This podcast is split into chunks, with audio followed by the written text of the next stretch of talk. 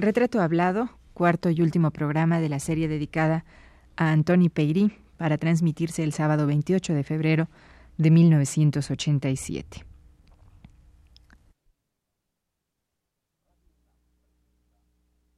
Radio UNAM presenta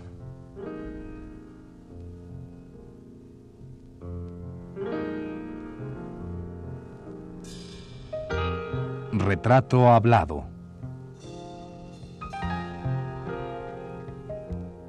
Antoni Peirí.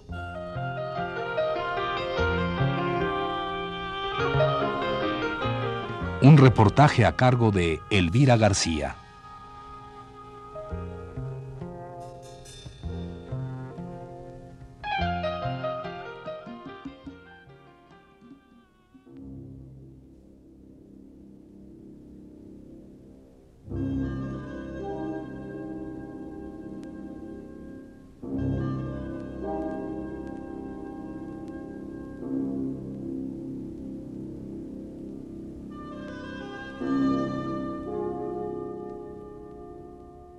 El hombre, por breves instantes, goza a través de ciertos instintos vitales el vago misterio hecho del azar efímero y de la entusiasta liberación hacia aquello que lo arrebata.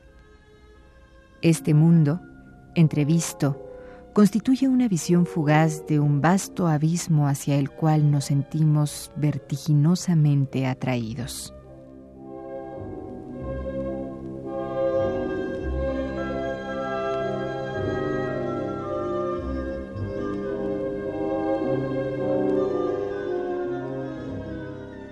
Antoni Peirí, quien durante años ha estado espiando rendijas en esta enorme concavidad sombría y materna, parece ahora dispuesto a romper las amarras, para dejarse arrastrar hacia sus profundidades y para decirnos qué clase de sensaciones, de angustias, de inminencias y amenazas, pero también luminosidades e incandescencia, qué clase de ternura y amor puede aflorar en medio de los vendavales, del frío, del miedo, del olvido y de la soledad en el fondo mismo de la vida.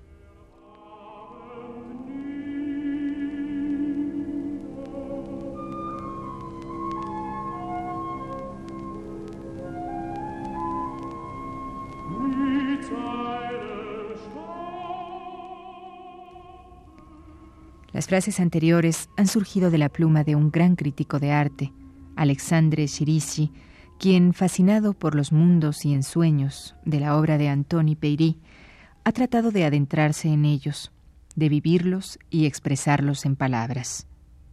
Y hoy nosotros las hemos tomado para iniciar este último programa dedicado al pintor Antoni Peirí.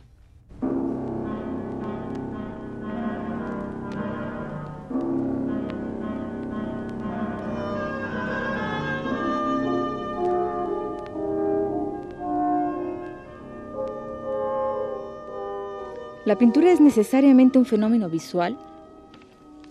En ese sentido, ¿cómo la enfoca usted? ¿Cómo la, ve usted?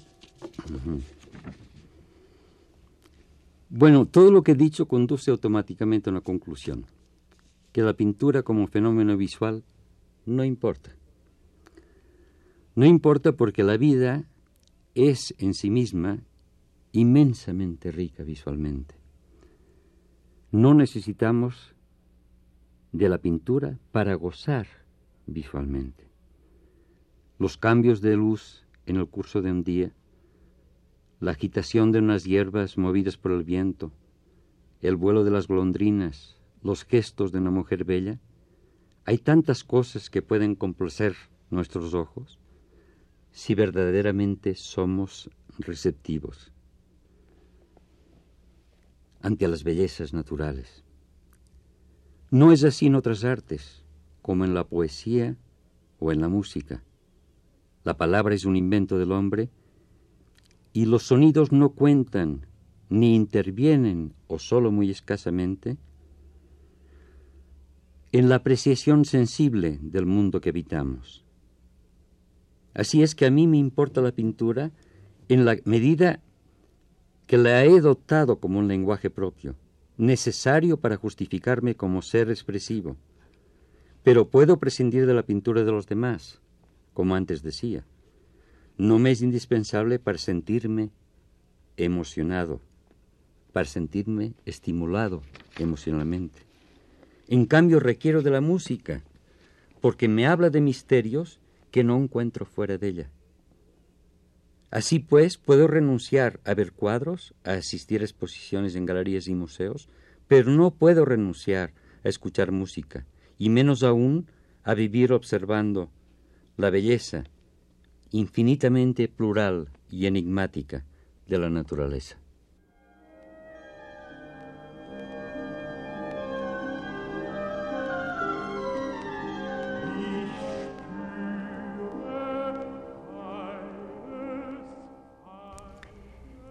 Hoy solo hablaremos de la pintura de Peiri y fundamentalmente de esa forma de trabajar que es tan suya.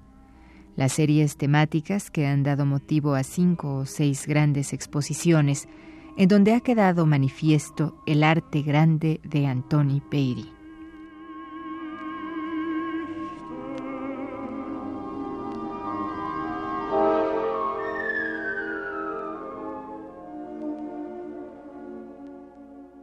Muy bien, maestro. Continuamos con eh, una preocupación constante en su obra, el tiempo.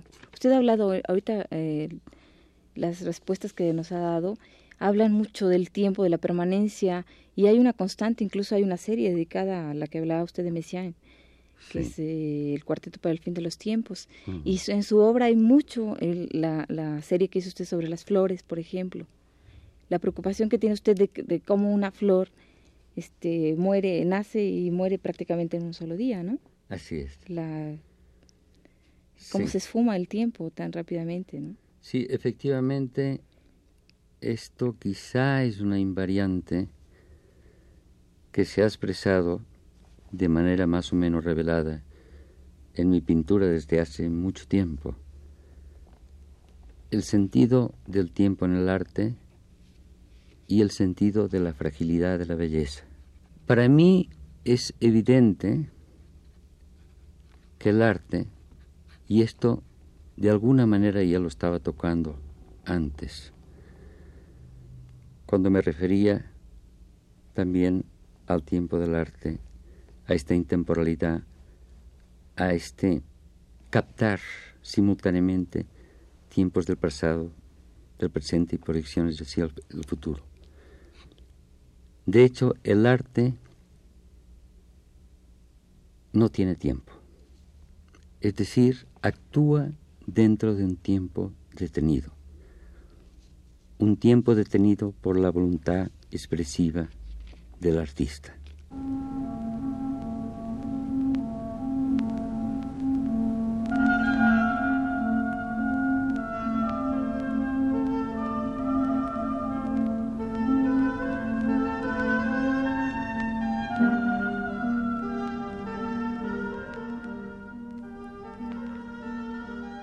Atrapado por la naturaleza, enamorado irremisiblemente del agua, las flores, el bosque y los colores de la naturaleza, Antoni Peirí ha hecho de ella, la naturaleza, el paisaje, su tema constante. En Peirí, más que la forma, importa el fondo, el cómo percibe el mundo y más tarde cómo lo transforma en su pintura.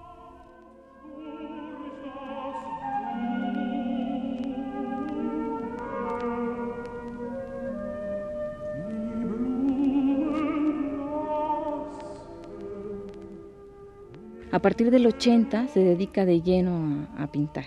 Sí. Y es cuando empiezan a, surgir las series, las series de las que hablábamos hace un rato. Básicamente, bueno, me gustaría que habláramos de, de, tres temáticas fijas, que son el fin del tiempo, Huellodoratú, que quiero que me explique qué quiere decir eso, Mi Laguna, son cuatro, y Pie de Sombra, que es la más reciente. ¿Por qué no hablamos en orden? Empezamos por el fin del tiempo. Bueno, el fin del tiempo, mm, creo que ya hablé brevemente de, ello. Es una pintura influenciada por los sentimientos y las imágenes que despertó en mí la música de Messiaen, que me parece una música extraordinariamente eh, sugerente, ¿no? Entonces traté de transmitir en mi pintura las emociones que sentí escuchando la música de Messiaen. Como siempre, esto me creó un tiempo de obsesión, de una necesidad de encontrar como un significado o un sentido a estas emociones tan profundas que había sentido en relación escuchando la música de Levi Messiaen. La segunda serie, la de 81, quiere decir esa palabra? Bueno, esta es una palabra, mucha gente me lo ha preguntado porque es una palabra que yo me he inventado. Ajá, me imagino. Es una especie de contracción de palabras o de anagramas que incluyen cosas queridas.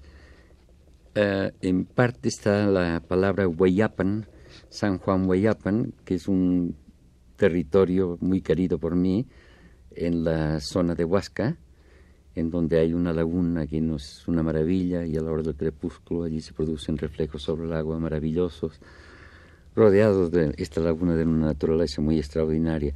Está la palabra datura.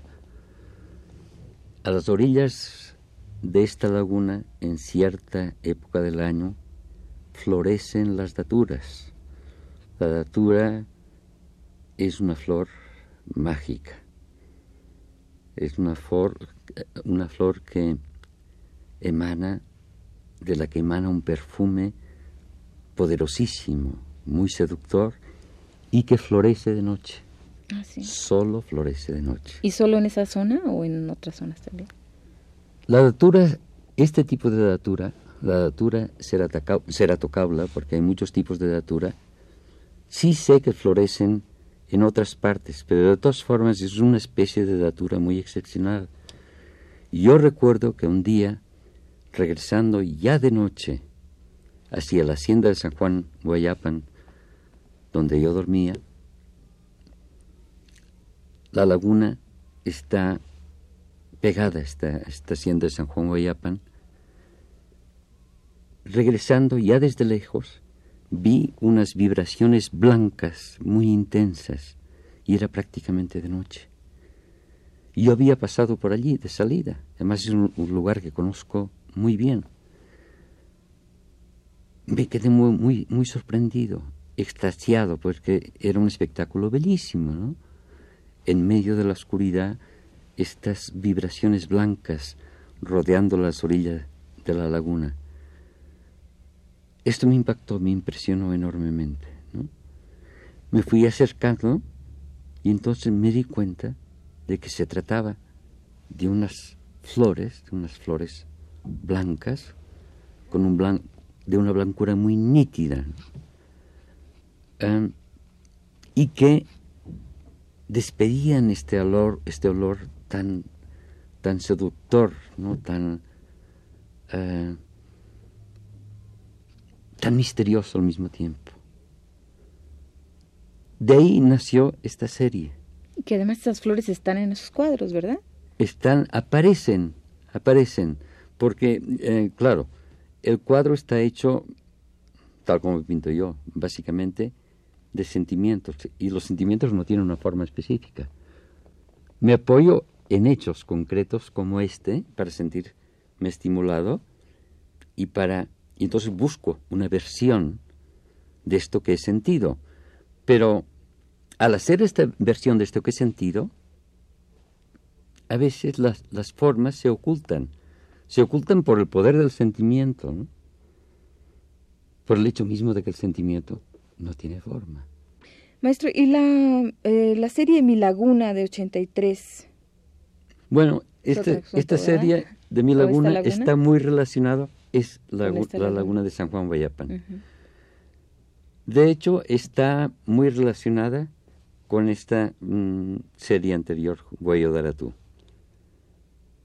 con algo que se añade, cierto tipo de cierta manera de entender y de sentir las cosas muy especiales.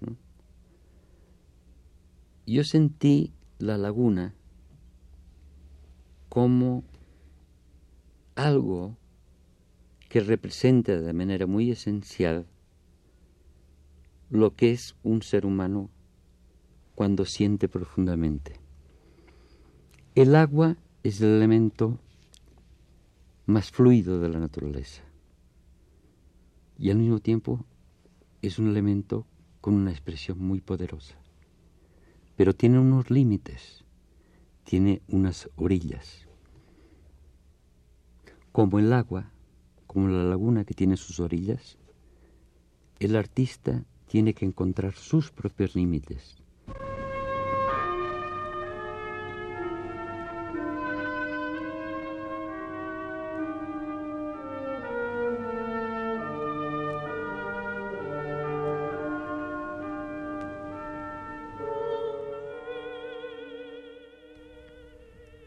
Fue en 1961 que Peyri obtuvo su primera exposición individual, pero fue en 1980 que empezó a trabajar sus pinturas por series de temas. Curiosamente, fue también en ese mismo año que abandonó la profesión de arquitecto y se dedicó de lleno, única y exclusivamente, a pintar. Las series más importantes a partir de ese momento fueron El fin del tiempo, Güello Daratú, Mi Laguna, Sueño y Misterio de la Flor, Pie de Sombra y El Valle Más Lejano.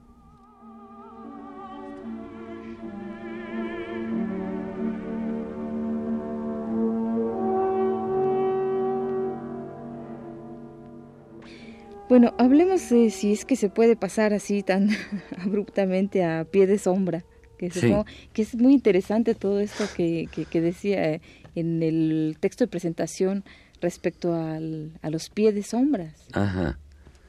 Sí. bueno, esto, como pues, ya dije anteriormente, yo soy una persona que obedezco a mis estados de ánimo y a estímulos que aparecen de manera imprevista, ¿no? y que provocan en mí cierto tipo de imaginación. Yo leí creo que fue en la Gaceta de la Cultura, algo relacionado con los pies de sombras. Hay una leyenda, una leyenda muy vieja que proviene de la India y creo que del siglo IV antes de Jesucristo, y que se transmite oralmente hasta Grecia, que habla de los pies de sombras, que era una tribu, una tribu muy especial, constituida por criaturas que tenían una sola pierna. Una sola pierna que terminaba en, un, gran, pie, un, gran pie palmado, y que levantaba a las horas de mayor intensidad de luz, especialmente hacia el mediodía, para provocar su propia sombra. Estos pies de sombra aparecen en la comedia de Aristófanes, en las aves, como un fondo de escenario. Siempre, nunca se ha llegado, no ha existido una explicación clara sobre los pies de sombra. Pero para mí no era necesario un mayor conocimiento descriptivo. Para mí el pie de sombra se me convierte, imaginativamente, en un ser humano que al ser capaz de crear su propia sombra, es capaz de crear su tiempo de misterio. Porque queramos que no, siempre relacionamos la magia, lo que es mágico, lo que es misterioso, misterioso con la oscuridad, con las tinieblas. ¿no? Entonces, eso me pareció extraordinario. Porque si lo que más importa en la vida, como ya he dicho también, es la capacidad de relacionarse con la calidad mágica y misteriosa de la vida. Si el ser humano pudiera disponer de esta aptitud, de esta capacidad, de crear a voluntad su propio tiempo de misterio, sería maravilloso.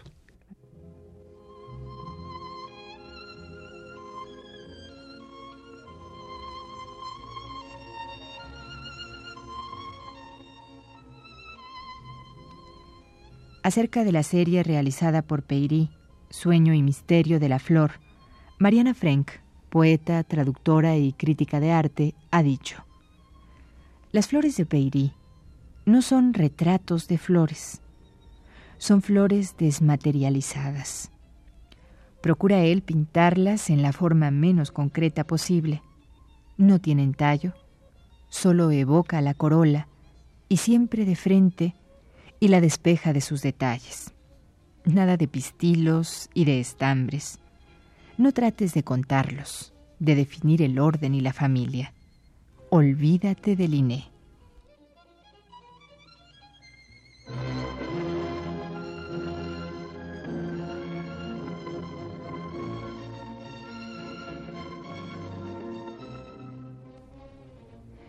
Acerca de esta misma serie que Peirí expuso en 1978 en el Museo de Arte Moderno, el propio artista ha escrito, El tiempo es breve en la vida de la flor.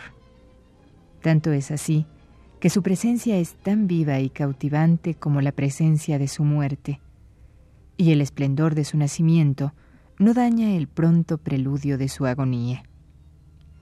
Esta exposición, hecha de imágenes de unas cuantas flores, en unos cuantos momentos de su existencia, relata la historia de un sentimiento arraigado en la belleza de las flores, referido a mis bellezas privadas.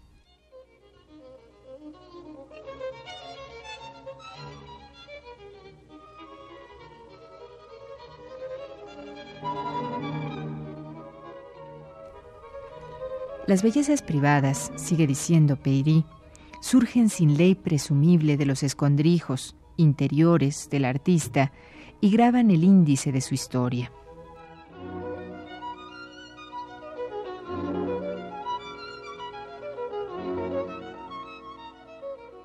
Maestro Peirí, tuvo usted una gran exposición en el Museo de Arte Moderno el año pasado, en febrero, febrero 86.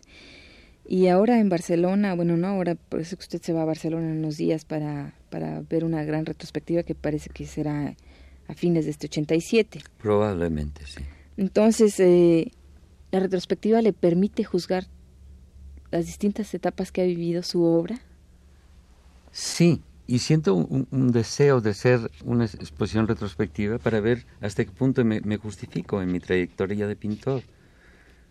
Porque es claro, es muy distinto trabajar por separado y por obsesiones y ver los cuadros uno por uno en el taller, a ver de repente en un solo espacio cierta forma de vivir que recorre mucho tiempo y que por lo tanto expresan en un solo momento toda una manera de sentir, de pensar, de, de tiempos de concentración, de incertidumbres, de indecisiones, eh, de pasiones, de obsesiones. Y claro, eso es eh, muy difícil constatarlo si uno ve de manera fragmentada su propia obra. Claro. Maestro, ¿le da miedo o le inquieta o qué, qué le pasa cuando, cuando ve un cuadro de hace muchos años? Bueno, eh, pueden sucederme cosas muy diversas puedo sentir hasta a veces repugnancia por decirme que qué sensibilidad tan vasta que te pasaba en aquel entonces, ¿no?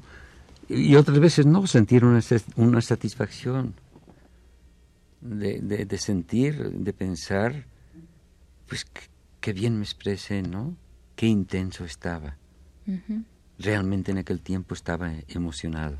Y de las etapas distintas que ha sufrido o que ha vivido su pintura, yo no creo, bueno, más bien que sufrir sería vivir su pintura. ¿Cuál es la que más le inquieta, la que más le, le llama la atención? Bueno, no tengo preferencia así en especial por ninguna de las etapas en cuanto a proceso interno, ¿no?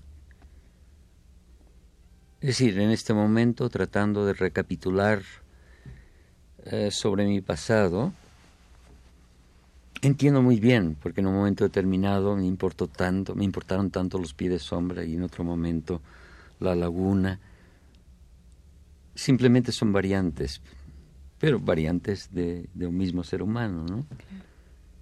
Em, no tengo, de hecho, preferencias marcadas por ninguna de estas etapas. creo que con el tiempo, como pintor, me he depurado. Es decir, pictóricamente me siento más cerca o tengo más satisfacción pictórica em, en relación a mis obras recientes que en relación a mis obras pasadas. Aun cuando, aun cuando, ciertas series, como una serie que antecede todas las que usted me, ha citado, la serie de la flor. La flor, claro. Volví a ver estos cuadros que actualmente están en Barcelona en una galería donde la expuse precisamente y sentí que allí estaban puestos sentimientos que siguen teniendo una vigencia muy clara dentro de mí y que pictóricamente están bien expresados.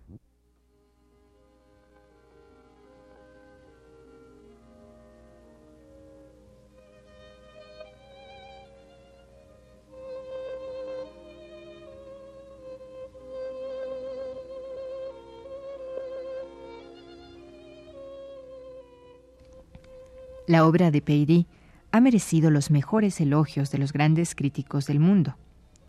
Uno de ellos, Robin Bond, escribió en 1983 lo siguiente. En las pinturas de Peyri, el espacio no es casi nunca asunto de distancia, sino de profundidad a través de agua. La luz es luz de reflejos, una luz que las más de las veces emerge de las tinieblas. Negro y blanco son los extremos del infinito, y en estas obras es el negro la última oscuridad, lo que revela el significado de la luz.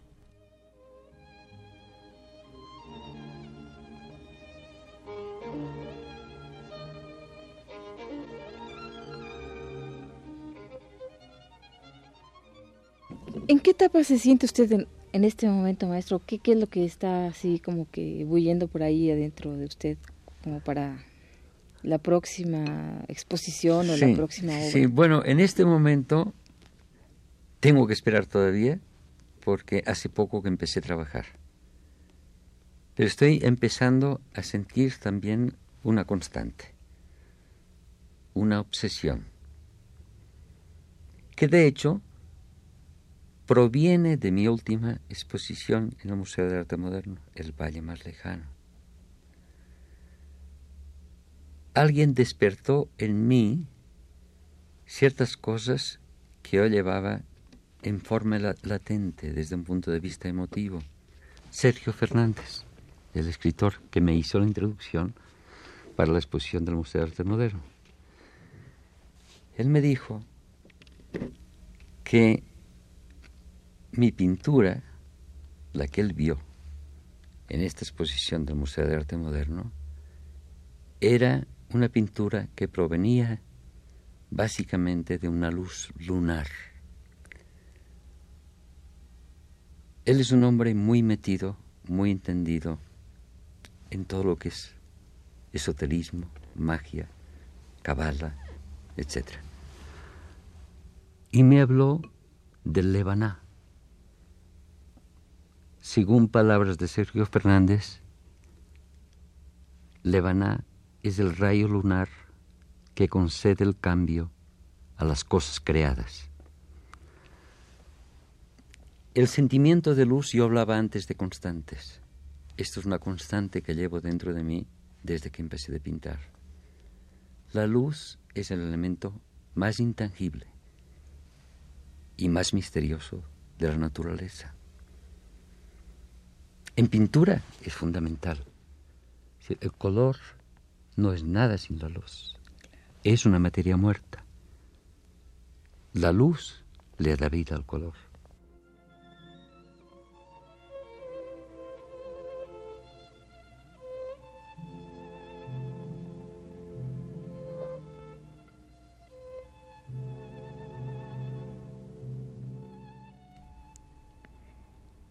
Para cerrar este programa, queremos dejarle escuchar a usted un breve pero sustancioso ensayo que escribió el crítico europeo Dieter Ronte en 1985 acerca del arte de Peiri. Acompáñenos a escucharlo.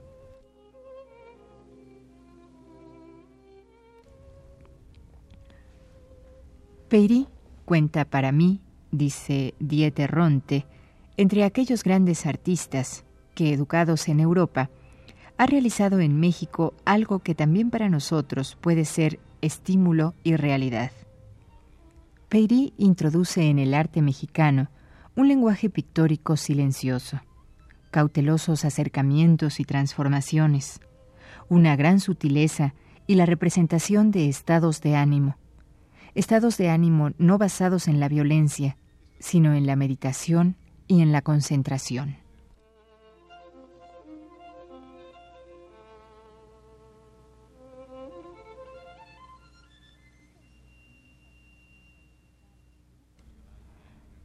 Hasta aquí llegamos hoy con el retrato hablado de Peiri. Es realmente una lástima tener tan poco tiempo para tan gran artista y tan sensible e inteligente ser humano.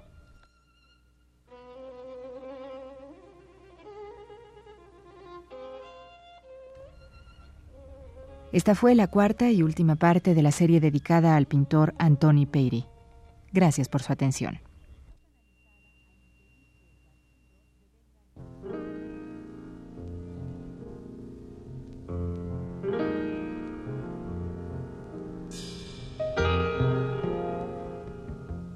Radio UNAM presentó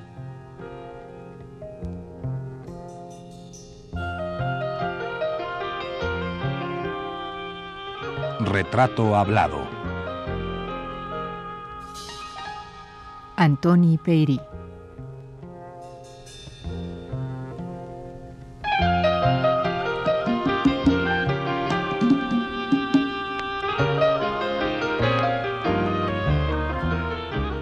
Reportaje a cargo de Elvira García. Grabación y montaje de Abelardo Aguirre, Manuel Garro y Carlos Zorrilla. En la voz de Yuriria Contreras. Fue una producción de Radio UNAM.